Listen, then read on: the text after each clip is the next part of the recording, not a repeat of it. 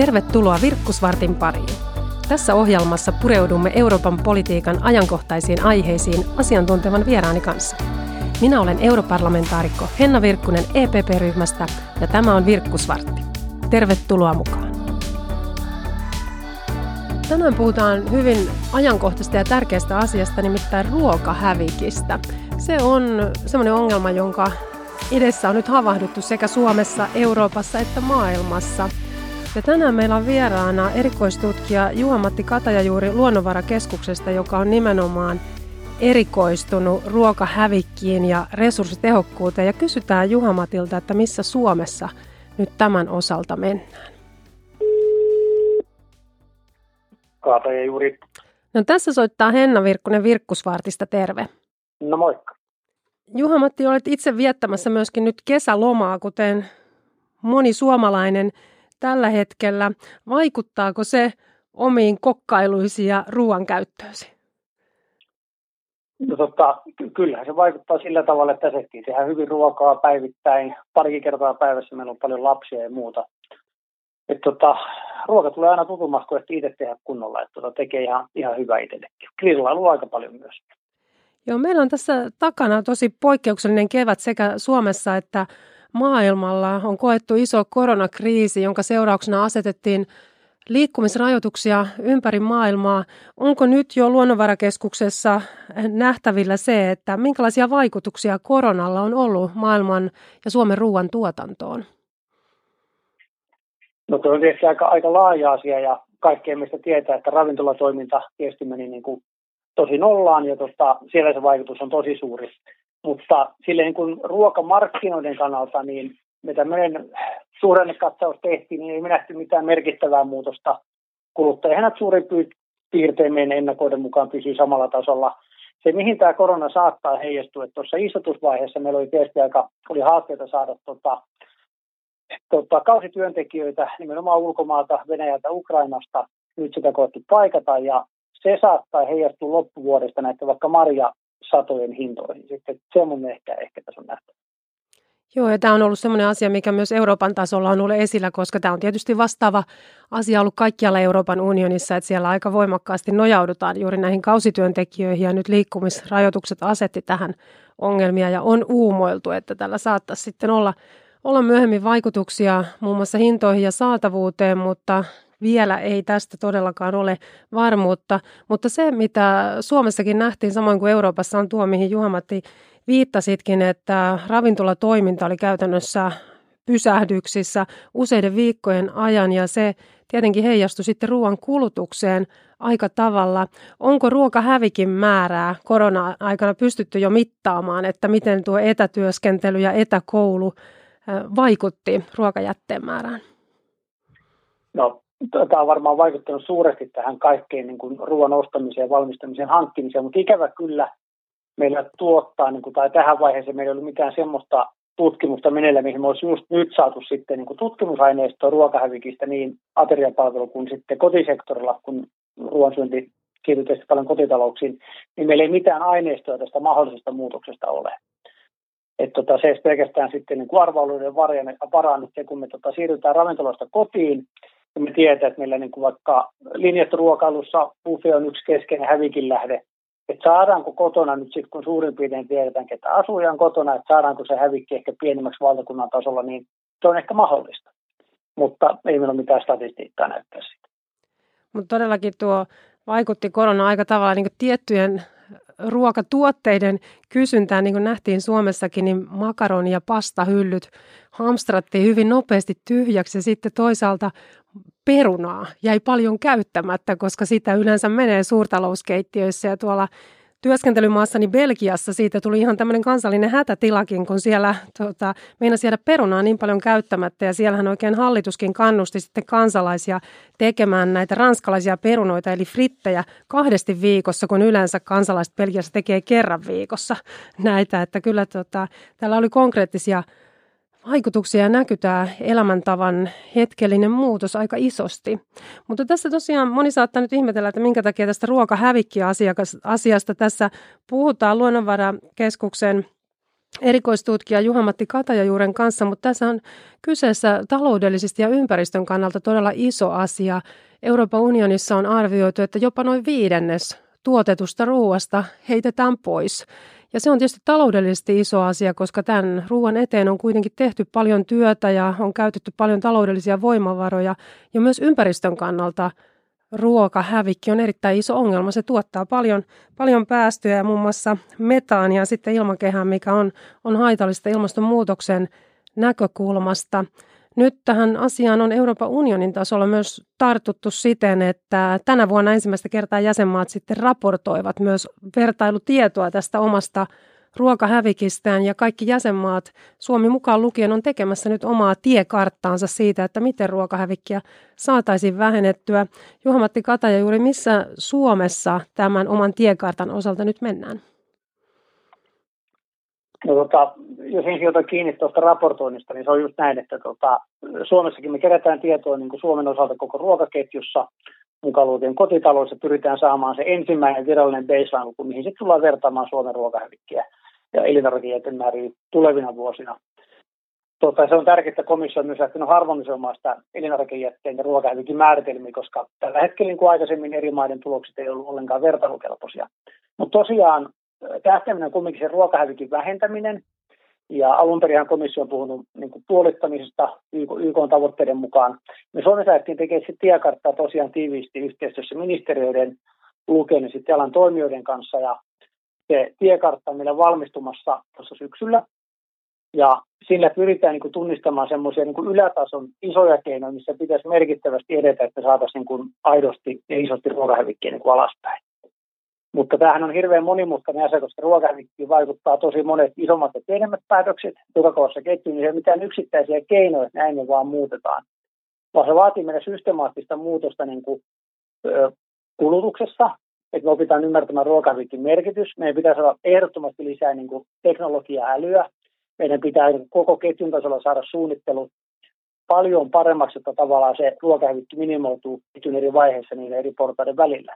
Me tarvitaan myös niin kuin uusia, parempia, niin kuin fiksuja tavallaan ohjauskeinoja, millä pyritään myös sit osaltaan suitsimaan tota ruokahävikkiä, vaikka sitten saattamaan vaikka hyvän tekeväisyyden piiriin tarpeen mukaan tiettyjä eriä. Että se tulee koostumaan tosi tosi monista keinoista.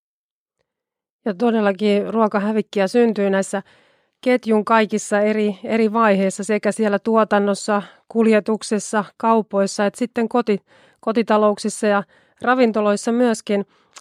Suomessa on arvioitu, että jokaisessa kotitalouksessa ruokahävikkiä ja ruokajätettä syntyy noin 23, nil, 23 kiloa per nenä.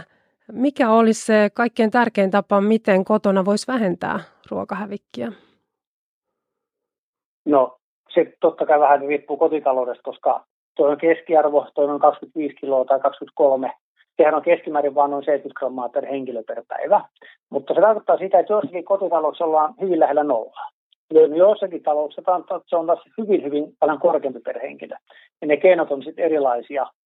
Ne ihan semmoisia niin tilastollisia näyttöjä ja tämmöisiä, mitä tiedetään, niin tota, ne perheet, mitkä on havahtunut asiaan ja huomannut ruokahävikin synnyn, että miten se näin kävi, niin se on myös pystynyt paremmin reagoimaan, yleensä vaikka lajittelun kautta.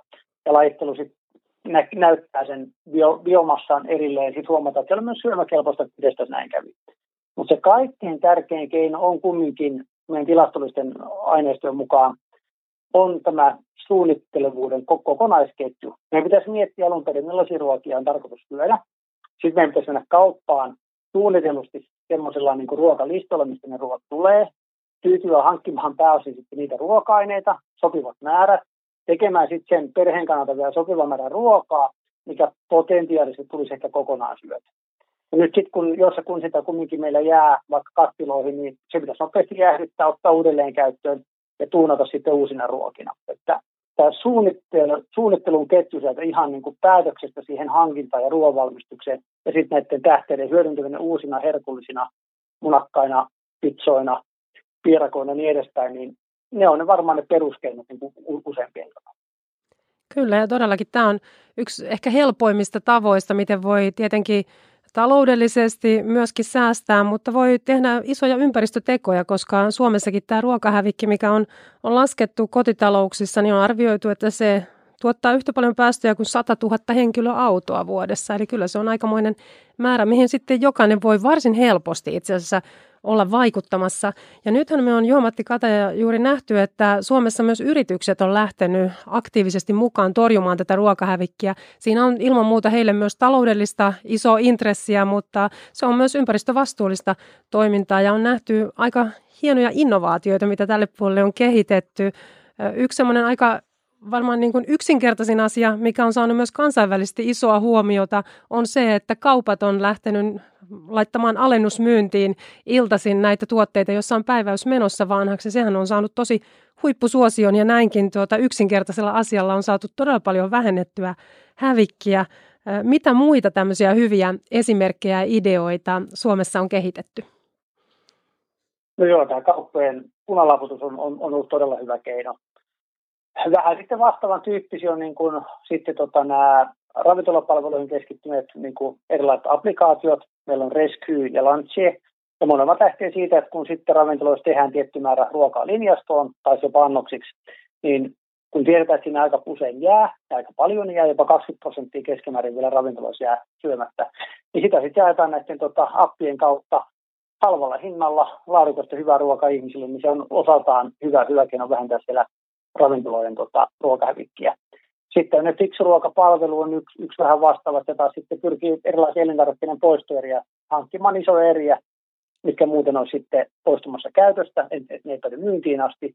Ja tavallaan niitä sitten nämä verkkokaupat myy, myy suoraan kuluttajille niin kuin merkittävästi myös halvemmalla kuin se alkuperäinen hinta. Niin kaikki nämä on hyviä keinoja nimenomaan kiertotalouden hengessä saamaan se ruoka uudelleen käyttöön niin, että talous vielä siinä toimii. Ja ne on kaikki pois siitä ruokahävikistä kunhan ihmiset ei hamstraa sit kotiin niin kuin ylimäärin, missä ne jää uudelleen käyttämään. Silloin se tietysti niin kuin ei ole johtanut mihinkään.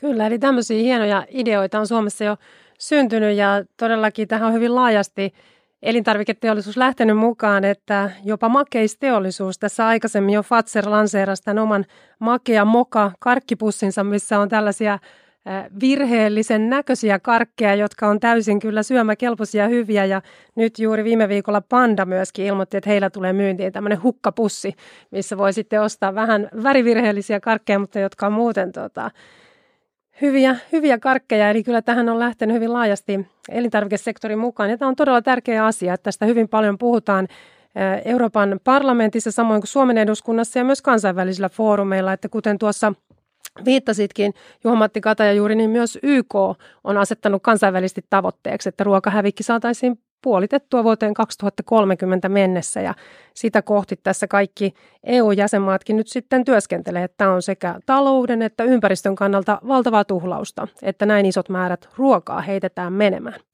Mutta nyt todellakin tuota, Juha-Matti Kataja juuri olet itsekin kesälomalla niin kuin monet, monet suomalaiset ja tuota, jotta siellä kesälomalla pystyisi nyt torjumaan hyvin sitä ruokahävikkiä, niin olisiko sinulla tähän loppuun vielä kuulijoille antaa parhaat ruokahävikkivinkit, että mitkä olisi sellaisia hyviä, hyviä ruokia, mihin voisi käyttää tämmöisiä ö, joo, ehkä kerran käytettyjä tai jämäksi jääneitä ruokia?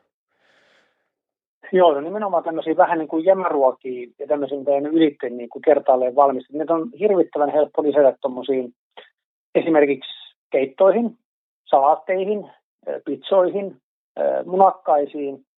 Ja tota, sitten meillä on yksi tämmöinen vakio, mitä sitten vaimo tekee nimenomaan, että meillä on erilaisia hedelmiä, mistä tosiaan on parhaat hetket mennä tullut. Täällä hyvin kulahtaneita, banaanit on ruskeita, niin tekee sitten erilaisia smoothie-tuotteita, niin ne on erittäin terveellisiä ja edelleen ne vitamiinit ja muut on tallella siellä ja ne on erittäin herkullisia. Siinä otan myös käyttää sitten kaupasta ostettua vähän vanhaa jogurttia siellä alehyllystä ja muuta. Ja jogurtti säilyy varmaan jopa viikkoa kahta yli se parasta ne päivät sitten.